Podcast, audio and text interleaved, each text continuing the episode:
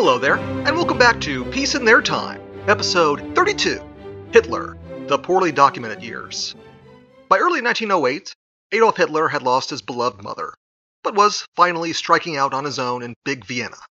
Along with his buddy August, he set up in a shared apartment, and the pair resumed much where they had left off at Linz. The difference here, though, was that August got accepted into the Vienna Conservatoire, where he would train to become a professional musician. Hitler, meanwhile, kept up the charade that he was still going to the art academy. August, understandably, thought something was up, as Hitler had way too much free time on his hands. But he was also a very non confrontational dude. So, that situation dragged on for a long time. They would go out to opera at nights, August would work for much of the day, and Hitler would while away his time wandering the city on a budget. He never held down a job in Vienna. He never found a way to get some money coming in. Whatever he was thinking during this time, wasting away his days, I have no idea. The entire situation was unsustainable, and he had to have known it. His only friend was August, and even then, mostly because he was a weak personality who not just listened to Hitler, but was enthralled by their one sided conversations. Hitler never pursued a romantic relationship or even a separate friendship. And in case you're wondering, it doesn't seem like he had a sexual interest in August either. He was possessive, though, and he would get upset whenever August brought over pupils he was working with from the conservatoire. And by upset, I of course mean the classic Hitler rage we're going to come and know. I'll conjecture more on Hitler's sexual hangups later, but for now, just know that this whole situation of mostly isolation was really weird. It also didn't last. By July 1908, August completed his semester and was going back home to Linz for the summer. He figured that he'd crash with his parents there and come back in the autumn to continue his studies while rooming with Hitler. When he got back in November, though, Hitler was gone from their apartment. No note, no nothing. We know that he had registered elsewhere in the city on November 18th, lying and claiming to be a student. His sister Paula recalled that he had vacationed with his remaining family that summer but after that, things start to go dark. August tried to follow up with Hitler's half sister Angela, but nobody seemed to have gotten word from him. This was right around the time that he had applied for the Art Academy for a second time, this time being soundly rejected up front. No examination this time, just no. For someone who had lived in ever escalating fantasies in his head, this was probably a rude blow. Now we're dealing with a guy who had lived so far a fairly idle lifestyle, entirely due to his parents' resources. He had had big dreams that he felt would come easy to him, and upon the moment where he actually had to prove himself and live up to those fantasies, he failed. Badly. This was probably something that undermined his whole worldview. And to top everything off, he was living in a politically and racially charged environment. Now, if that all sounds like a familiar profile to you, well, it's the kind of thing that happens all over history. Usually the damaged person lives a life of obscurity, though, but in this case, it results in the greatest of history's monsters. Not that you should be too sympathetic, he's really making his own bed right now. The next year or so is largely unknown, with no real interactions, with scant recollections from people he might have interacted with. Whatever his situation, the money ran out in September 1909. That autumn would be rock bottom for Adolf Hitler. At least until April 1945, that is. He was homeless and probably sleeping rough wherever he could. The cold was closing in, and he was without whatever possessions he previously had. In December, he headed for Vienna's outskirts, specifically the neighborhood of Meidling in the southwest part of town. The cold walk took him two and a half hours, but he reached his destination a recently established homeless shelter. The experience would not be a pleasant one. The crowd of the destitute shuffled in, were declothed, and thoroughly cleaned before set up with their communal accommodations. Which was good because Hitler was a lice ridden wreck at this point. It was here, too, that Hitler made the acquaintance of the most extensive source we have on him up to this point. This man was Reinhold Hanisch, aka Fritz Walter, a wandering servant and laborer with a minor police record. He took the young Hitler under his wing, probably out of pity. Keep in mind, Hitler was not just materially destitute, he was also physically at his end too. Even if this experience had shocked him into allowing for the possibility of normal work, he simply was not fit for it. Hanisch, though, saw a business opportunity in the 19 year old urchin, specifically his modest ability to draw. Hanisch's idea was to peddle postcards. Not very ambitious, I know, but he didn't have a whole lot to work with here. And hey, Hitler was decent at drawing streets and buildings, so his deficiencies with people wouldn't matter all that much. Money was a sticking point, though, as Hitler didn't just sell off his art supplies before becoming homeless, he had almost literally sold the clothes off his back. Luckily for him, though, he still had some family to hit up for money at this point. He reached out by a letter to his Aunt Johanna, and she sent him a modest sum of cash, enough for a second-hand coat and some painting materials. Hitler was all of a sudden in business. He moved in February 1910 across town again, this time from the south of Vienna to the northern part across the Danube. He established himself in a men's home, which for basically pennies accorded him a cubicle room and a source of cheap food. From this base of operations, he would start working on his postcards, handing them over to Hanisch to sell off. In this manner, he lifted himself from the severest poverty to a more moderate version of it. Hitler also started becoming slightly more social in the new environment. There were recreational spaces on the premises of the, of the home, which he would use as a space for his drawings. Notably, too, he would use these areas to vividly go off on tirades about the socialists in the city and espouse his admiration for the likes of Schonerer and Lueger. It helped that he had a half captive audience, his fellows not really having a whole lot of other places to go. Notably, one of those fellows that he was apparently close to was a Hungarian Jew named Joseph Neumann, who also worked on moving Hitler's drawings for him. The men there spent most of their time indulging in get rich quick schemes and other dead end enterprises, but for the young tramp it offered a stability he had not known since his mother first fell ill. At least, at first. The insane apathy and laziness which Hitler had exhibited for most of his life would reassert itself at the first sign of the slightest prosperity, and the spring of 1910 wasn't out before Hanisch started losing his patience with his young partner. Hanisch was able to find buyers easily enough, but Hitler was unable to churn out pictures in the quantities needed. Hanisch correctly accused Hitler of only producing enough to keep himself afloat in the squalor he had managed to obtain.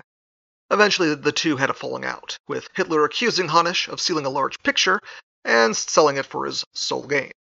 Hanisch denied this, and the two split as business partners.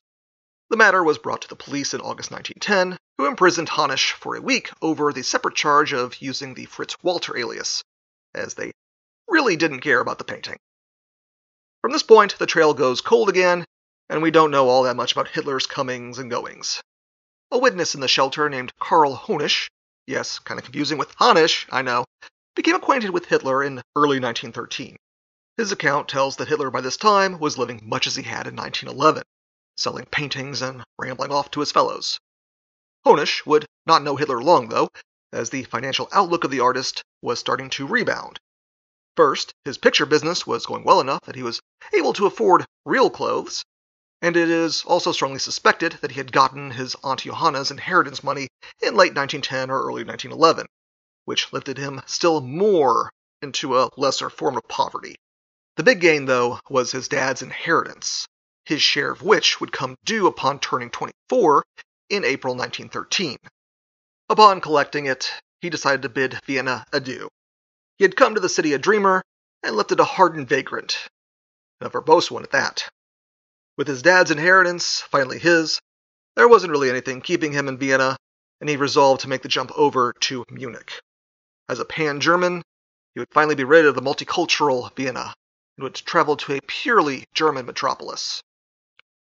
He arrived in the city at the end of May 1913 and was psyched for the change in venue. There was no longer the jabber of 11 official languages, no longer a variation in dress or custom.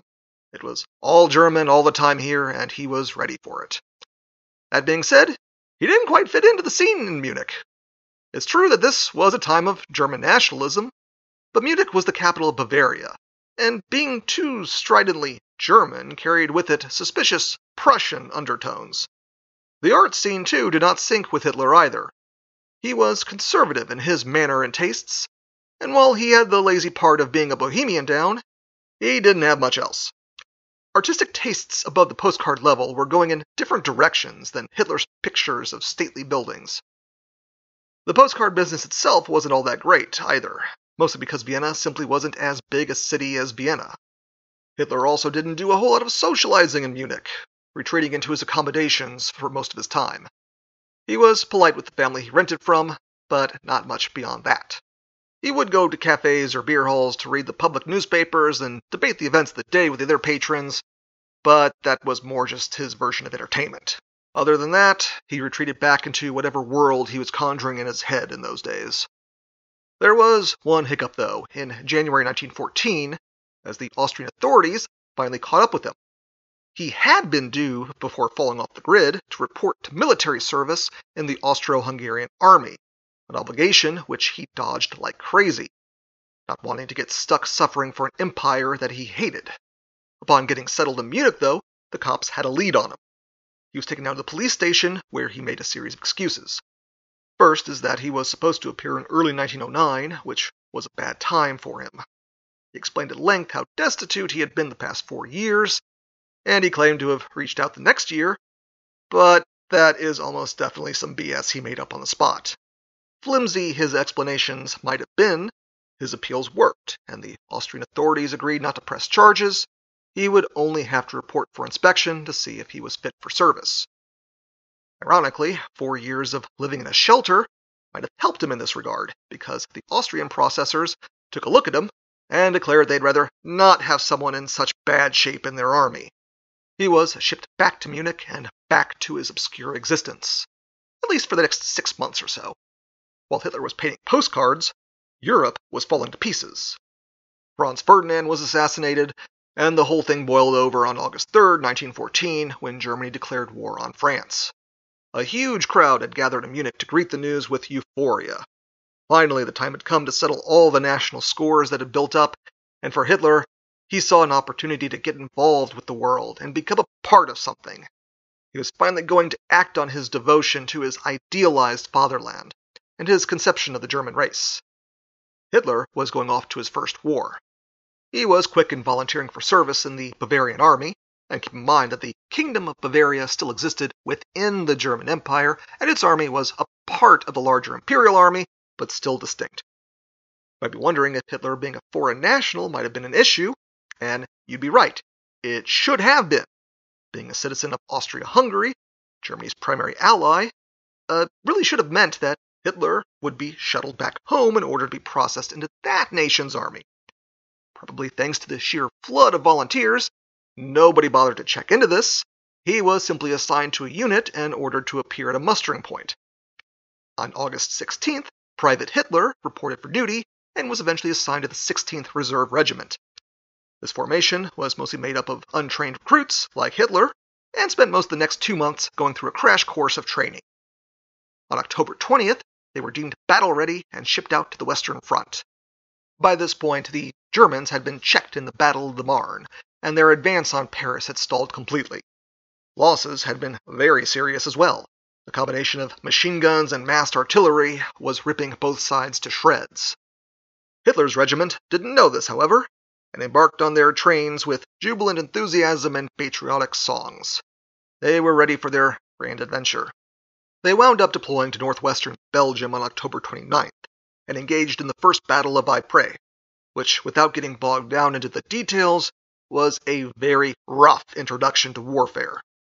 The Germans had run low on available fully trained formations and started sending in the reservists in mass attacks to try and overwhelm the Entente defenders.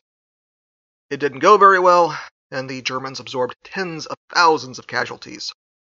Hitler's own regiment fell from a starting strength of 3,600 men to 600. The simple miracle of survival was rewarded soon after, and on November 3rd, he was promoted to corporal. In the eyes of the officers and social betters he would interact with down the road, that would be the highest status he would ever achieve. Not long after, on the 9th, he was assigned to become a dispatch runner, a role he would keep for the rest of the war. A dispatch runner was exactly what it sounds like Whenever telephone communication was cut, which in the scene of trench warfare was quite often, runners would hand deliver messages to frontline units. The risk reward of the job fluctuated with the activity on the front. On one hand, he got to spend a lot of time behind the lines at his regiment's headquarters, which, as you might imagine, was a lot cushier compared to a rotation in the trenches. But then again, he would be delivering messages, rain or shine, calm or week long artillery bombardment. The casualty rate among the runners was high compared even to the frontline soldiers. Hitler, though, kept to it enthusiastically, even declining potential promotions that would have seen him reassigned elsewhere. The runner job kept him beyond the lines for a solid chunk of the war, where he could sit around and work on his paintings. If that meant he faced a higher chance of dying terribly on the occasion he was sent out, well, then so be it. His indifference towards his own demise made him respected among the other soldiers, and he was awarded the Iron Cross Second Class on December 2nd. It was a high decoration for bravery, and you can believe Hitler would keep the award on his fridge for the rest of his life. He would upgrade it to First Class near the end of the war in August 1918, although he snagged it more in a technicality that time. A commanding officer basically promised it to whomever got a message through, which Hitler did. It probably wasn't a genuine promise, meant more as like a pep talk thing, but Hitler begged enough that somebody got the okay to give it to him. Plus, by that point, he had survived the Western Front for four years, which kind of deserves a medal in its own right. Hitler had found his niche in the army, and by and large, he enjoyed himself during this period. That sounds weird to say, but even at this point, he wasn't too attached to people, and he got used to violence pretty quick. He was well liked among his comrades, although, like every time and place people got to know him, he was considered a big weirdo. Soldiers, since time immemorial, dreamed of chasing women and partying, and the Imperial German Army was no exception. The soldiers, though, could not fathom why Corporal Hitler didn't share their enthusiasm about any of those things, or really anything fun in general. He was a man apart from the rest. Not antisocial per se, but was walled off, and the other soldiers could tell. They thought of him as a monk of some kind, especially since he took his patriotism to a whole other level, even when compared to the most committed of soldiers. He was steadfast in the belief that Germany was guaranteed to win the war, and after doing so, all the ills of the world would be set right. For Germans, in any case. What that meant was that he expected to be elevated out of the lowly existence he had existed in for his entire adult life. Germany and the Germans were chosen because he was chosen. One of the sadder things that the other soldiers noted was the lack of correspondence. Hitler didn't get letters, and he didn't get care packages, even on holidays. On one Christmas at the front, while the other troops celebrated their mailed gifts, Hitler stewed by himself in his cot for days. The other troops would offer parts of their own care packages out of sympathy, but he would brush them off and lay in bed mutely. For days. After the holidays passed, he snapped out of his funk and was back to the enthusiastic soldier. What went through his head during those moments, before his existence was dominated with the pursuit of power above any other earthly concern and the mad destiny that awaited him, we'll never know. It was probably kind of sad. Anyway, Corporal Hitler was well liked and regarded as reliable.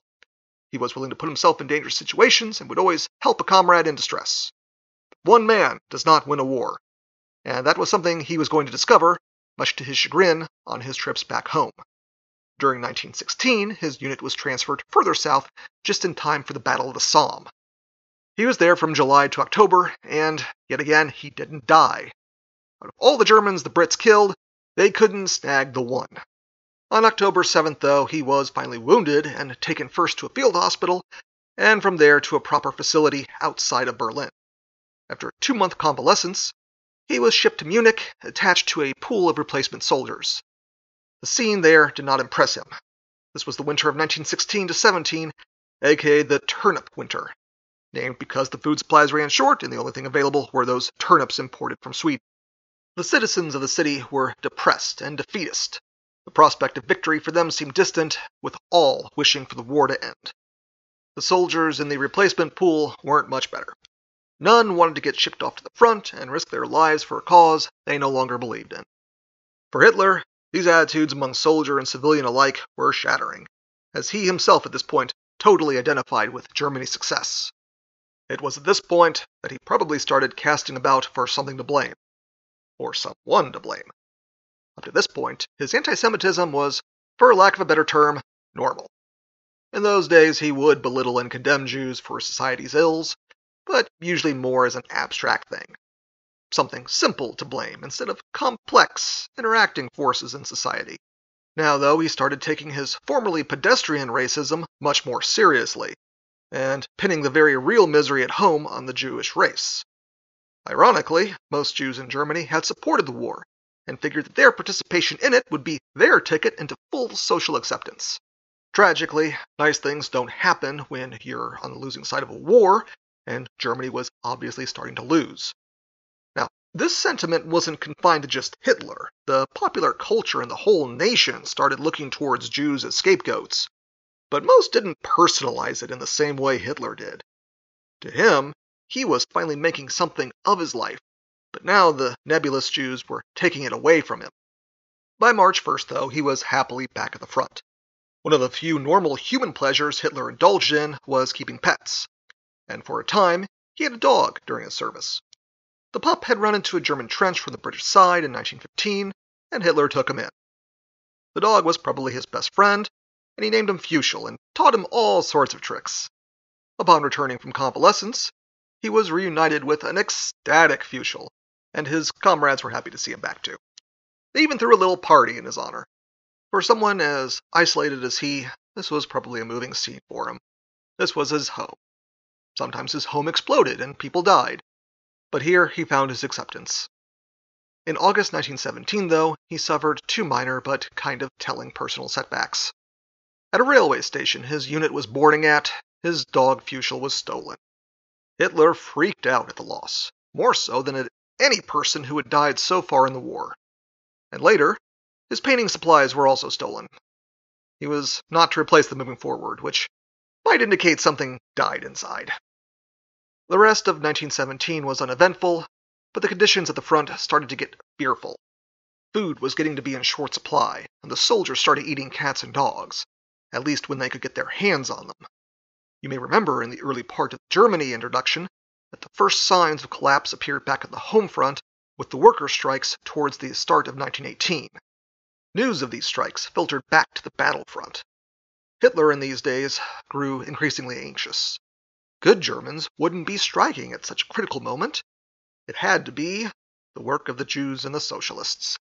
He brooded over the prospect that all the misery he and those around him had suffered through might all have been for nothing.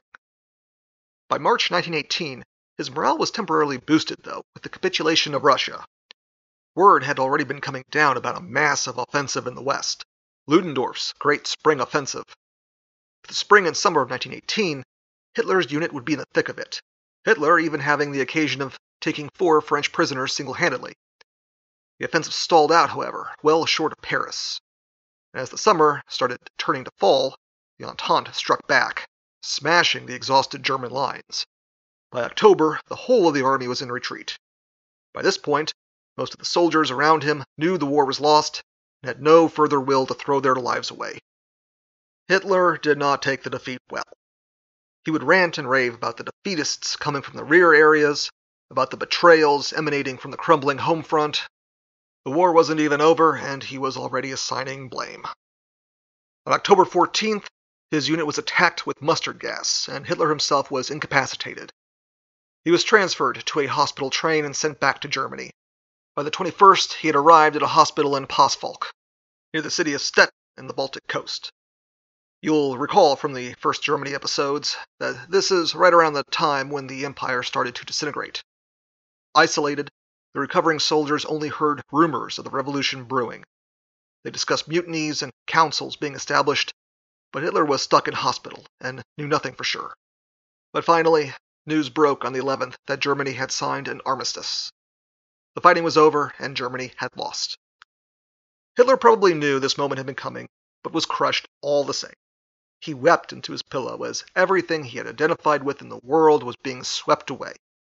He would later claim this was the moment he determined he would go into politics. Though he would also later claim that while he was blinded from the gas, that he received a vision that he would rise to command the German people back to their former greatness. So, take all that with a whole load of salt, as that was a very specific prediction. Given the traumatic nature of the defeat, he probably just had a manic episode. One very real thing that changed, though, is that his hatred of those he felt responsible for the defeat Jews, socialists, defeatists, etc. was firmly cemented in his heart.